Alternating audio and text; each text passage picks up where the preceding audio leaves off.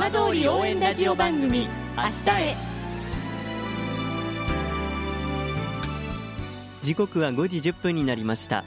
今週も浜通りの情報をお届けする浜通り応援ラジオ番組明日へのスタートです。まずは今週の浜通りニュースです。七葉町で特産の柚子の収穫が始まっています。今年は色づきが良く大きさと収量は例年並みの見込みです。作業は20日頃から最盛期を迎え来月中旬まで続きます。収穫された実はリキュールや食品などの原料として使用されるということです。さて毎週土曜日のこの時間は浜通りのさまざまな話題をお伝えしていく15分間。震災と原発事故から12年半。ふるさとを盛り上げよう。笑顔や元気を届けようと頑張る浜通りの皆さんの声。浜通りの動きにフォーカスしていきます。お相手は森本洋平です。どうぞお付き合いください。浜通り応援ラジオ番組明日へ。この番組はバッテリーテクノロジーでもっと自由な未来へ東洋システムがお送りします。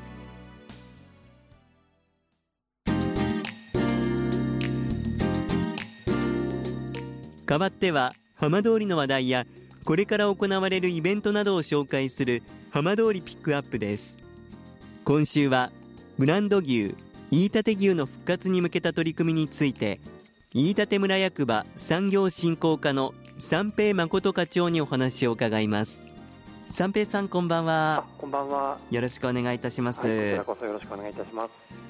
飯舘牛というと県民の皆さんは、まあ、かなりこういろんなイメージをお持ちかと思うんですが、はい、改めてこのブランド牛の飯舘牛について、まあ、どんなものなのかちょっとご紹介いただけますか？あはいわかりました、えーと、ブランド牛飯舘牛といいますのは飯舘村のオリジナルの和牛ブランドになります、はい、でブランドの定義といたしましては3つありまして、ええ、1つは飯舘村内で肥育された肉用牛。これ黒毛和種に限りますけれども、はい、これが1つ目です、ええ、2つ目がその肉質等級。これ5級から1級まであるんですけれども、はい、このうち5級4級3等級のものであること。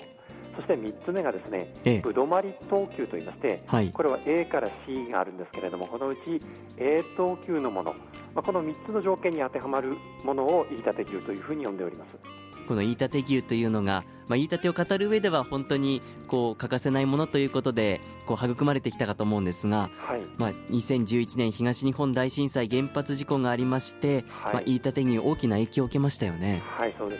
す。どういった現状なんでしょうか？はい、今のお話にありましたようにあの避難その事故による避難の前の時点ではですねええ、あの飯舘村の畜産農家の方ですとか飯舘村の新興校舎などによりまして大体肥育牛が1000頭ぐらい飼育されていたんですけれども、はい、まあ、これがですねあの今言いました2011年の東京電力福島第一原子力発電所の事故による避難に伴いまして、ええ、一部の畜産農家は避難先に飼っていた牛を連れて行って、ええ、あの避難先で畜産を継続された方もおられましたが、はい、大部分の農家の方は避難先に牛を連れて行くことが困難でしたので、え、牛を市場に売るなどして飼っていった牛をあの手放さざるを得なくなってしまいました、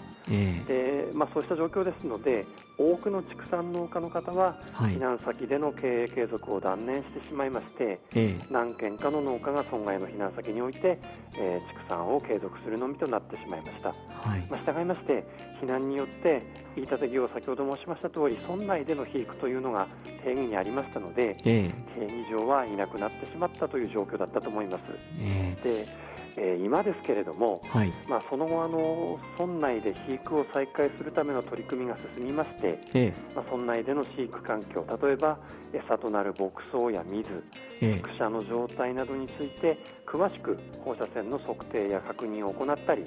実際に村内で牛を飼ってみてえ。その牛について放射線の状況を確認などをするなどをしましてはい、結果定められた基準を下回ることが確認されましたのでえ平成28年度からえ、はい、村内においてえーよくある方々がもう一度村の中で畜産を始めています。はい、でその数ですがええ、令和5年の4月の時点では12軒の農家さんが、和牛の繁殖牛約650頭、はい、あと肥育牛約50頭、え合わせて約700頭飼育していると、まあ、こういう状況になっています。はい。まあ、これがいわゆるこう復活プロジェクトというような形になっていくんでしょうか。はい、あの飯舘牛の復活のプロジェクトとといいますのは、ええ。えー、と飯舘村のオリジナルの和牛ブランドである飯舘牛を復活させまして、ええ、安定的に販売できることを目指したさまざまな取り組みを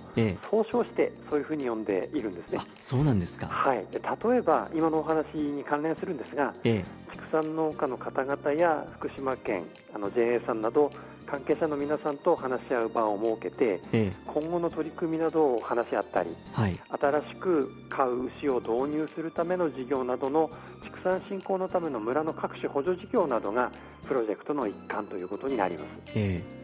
え、その飯舘牛のまあ復活に向けて直近でできることから取り組みも始められているそうですね。はい、はい、そうです。あの実はですね、えー、今年の10月の18日と19日に、ええ、まあ、このプロジェクトの一環と言えると思いますけれども、はい、えー、平成29年3月の避難指示解除後2回目となる、ええ、飯舘村内で育てた牛の牛肉の販売が行われております。はい、はい。えー、飯舘村道の駅マデー館が行ったこの販売では、ええ、畜産農家さんと JA 福島未来さん、ええ、村などが協力しましてえー、飯舘園で育てた牛を飯舘産黒毛和牛として、はい、まあ、村内の各事業所などに予約販売したほか、ええ、道の駅まで間の店頭で販売をいたしました。はい。これはあくまで飯舘牛ではなくて飯舘産の牛というところなんですねそうなんです。あの飯舘牛というそのままのブランド名を名乗るためにはさまざ、まなその法的な規制等もございまして、ええ、現段階では飯舘産黒毛和牛としてしか、まあ、販売ができないというような現状なんです。でも震災直後のことを考えると大きな一歩ですよね。はいそう思います。畜産農家の方ですとか村民の方の反響反応はいかがでしょうか？はいあの先ほどお伝えしましたその店頭の販売ではですね、ええ。販売前から道の駅の前に行列ができるなどしまして、ええ、牛肉を買い求めるお客様が大変多く来ていただいたというふうに伺っています、はい、そしてあの用意した牛肉なんですが、ええ。ー、671パック 266kg 分を用意したんですけれども、はい、おかげさまで予約販売分と当日店頭販売分すべて完売ということになりました。これ村の皆さんにとっては嬉しいことですよね。そうですね。そして食べていただいた方々からは、ええ、まあ、感想としてとても柔らかくて美味しかったであるとか、はい、またぜひ販売してほしいという声を聞いていますし、え、畜産農家の方は飯舘牛の復活に向けた取り組みに協力できてよかったとおっしゃっていました、はい、今後気になりますがさらなるこう取り組みの予定などはどうなってますか？はいえー、今回のように飯舘村で育てた牛肉を消費者に届けることができたことは、ええ、飯舘牛復活のための確かな一歩と捉えていますので、はい、ぜひまたこうした販売ができればと思っています、はい、一方で以前のように安定的に販売するには実は飼育する頭数をもっと増やさなければなりませんし、ええ、流通の体制を整えるなどさまざまな課題もあります、はい、またその飯舘牛の先ほどのブランドの定義につきましても、え、最近の健康志向などもあって消費者のニーズが変化してきているところもあると思っておりますので、はい、全く以前と同じでいいかっていうところもよく考える必要があると思っています、うんはい、まあ、今後は畜産農家の方を中心に関係者の皆さんと話し合いを進めましてこうした課題の解決に向けて村としての支援も検討しながら一つ一つ進めていく必要があると思っています、はい、それでも飯舘という名前のついたこのブランド、まあ、皆さん一人一人、まあ、村としても思いは強いということなんですかね。そうです。あの今回の販売を通しまして飯舘牛はやっぱり村を代表するブランドだなと改めて感じました。ですので、この代表的なブランドをなんとか復活させて畜産振興につなげたいという強い思いがあります。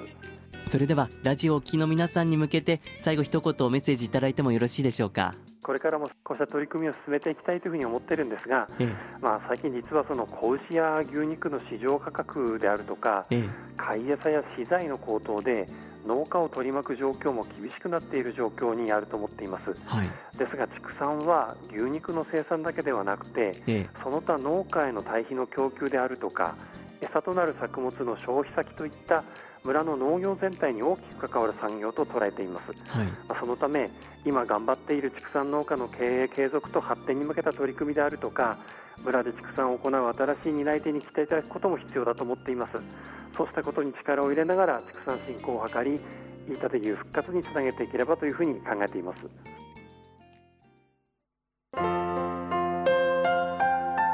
浜通り応援ラジオ番組明日へ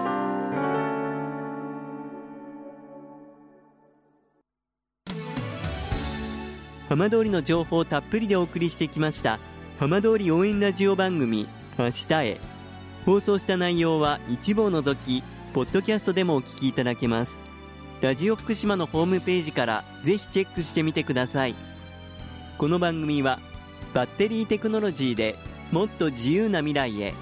東洋システムがお送りしました。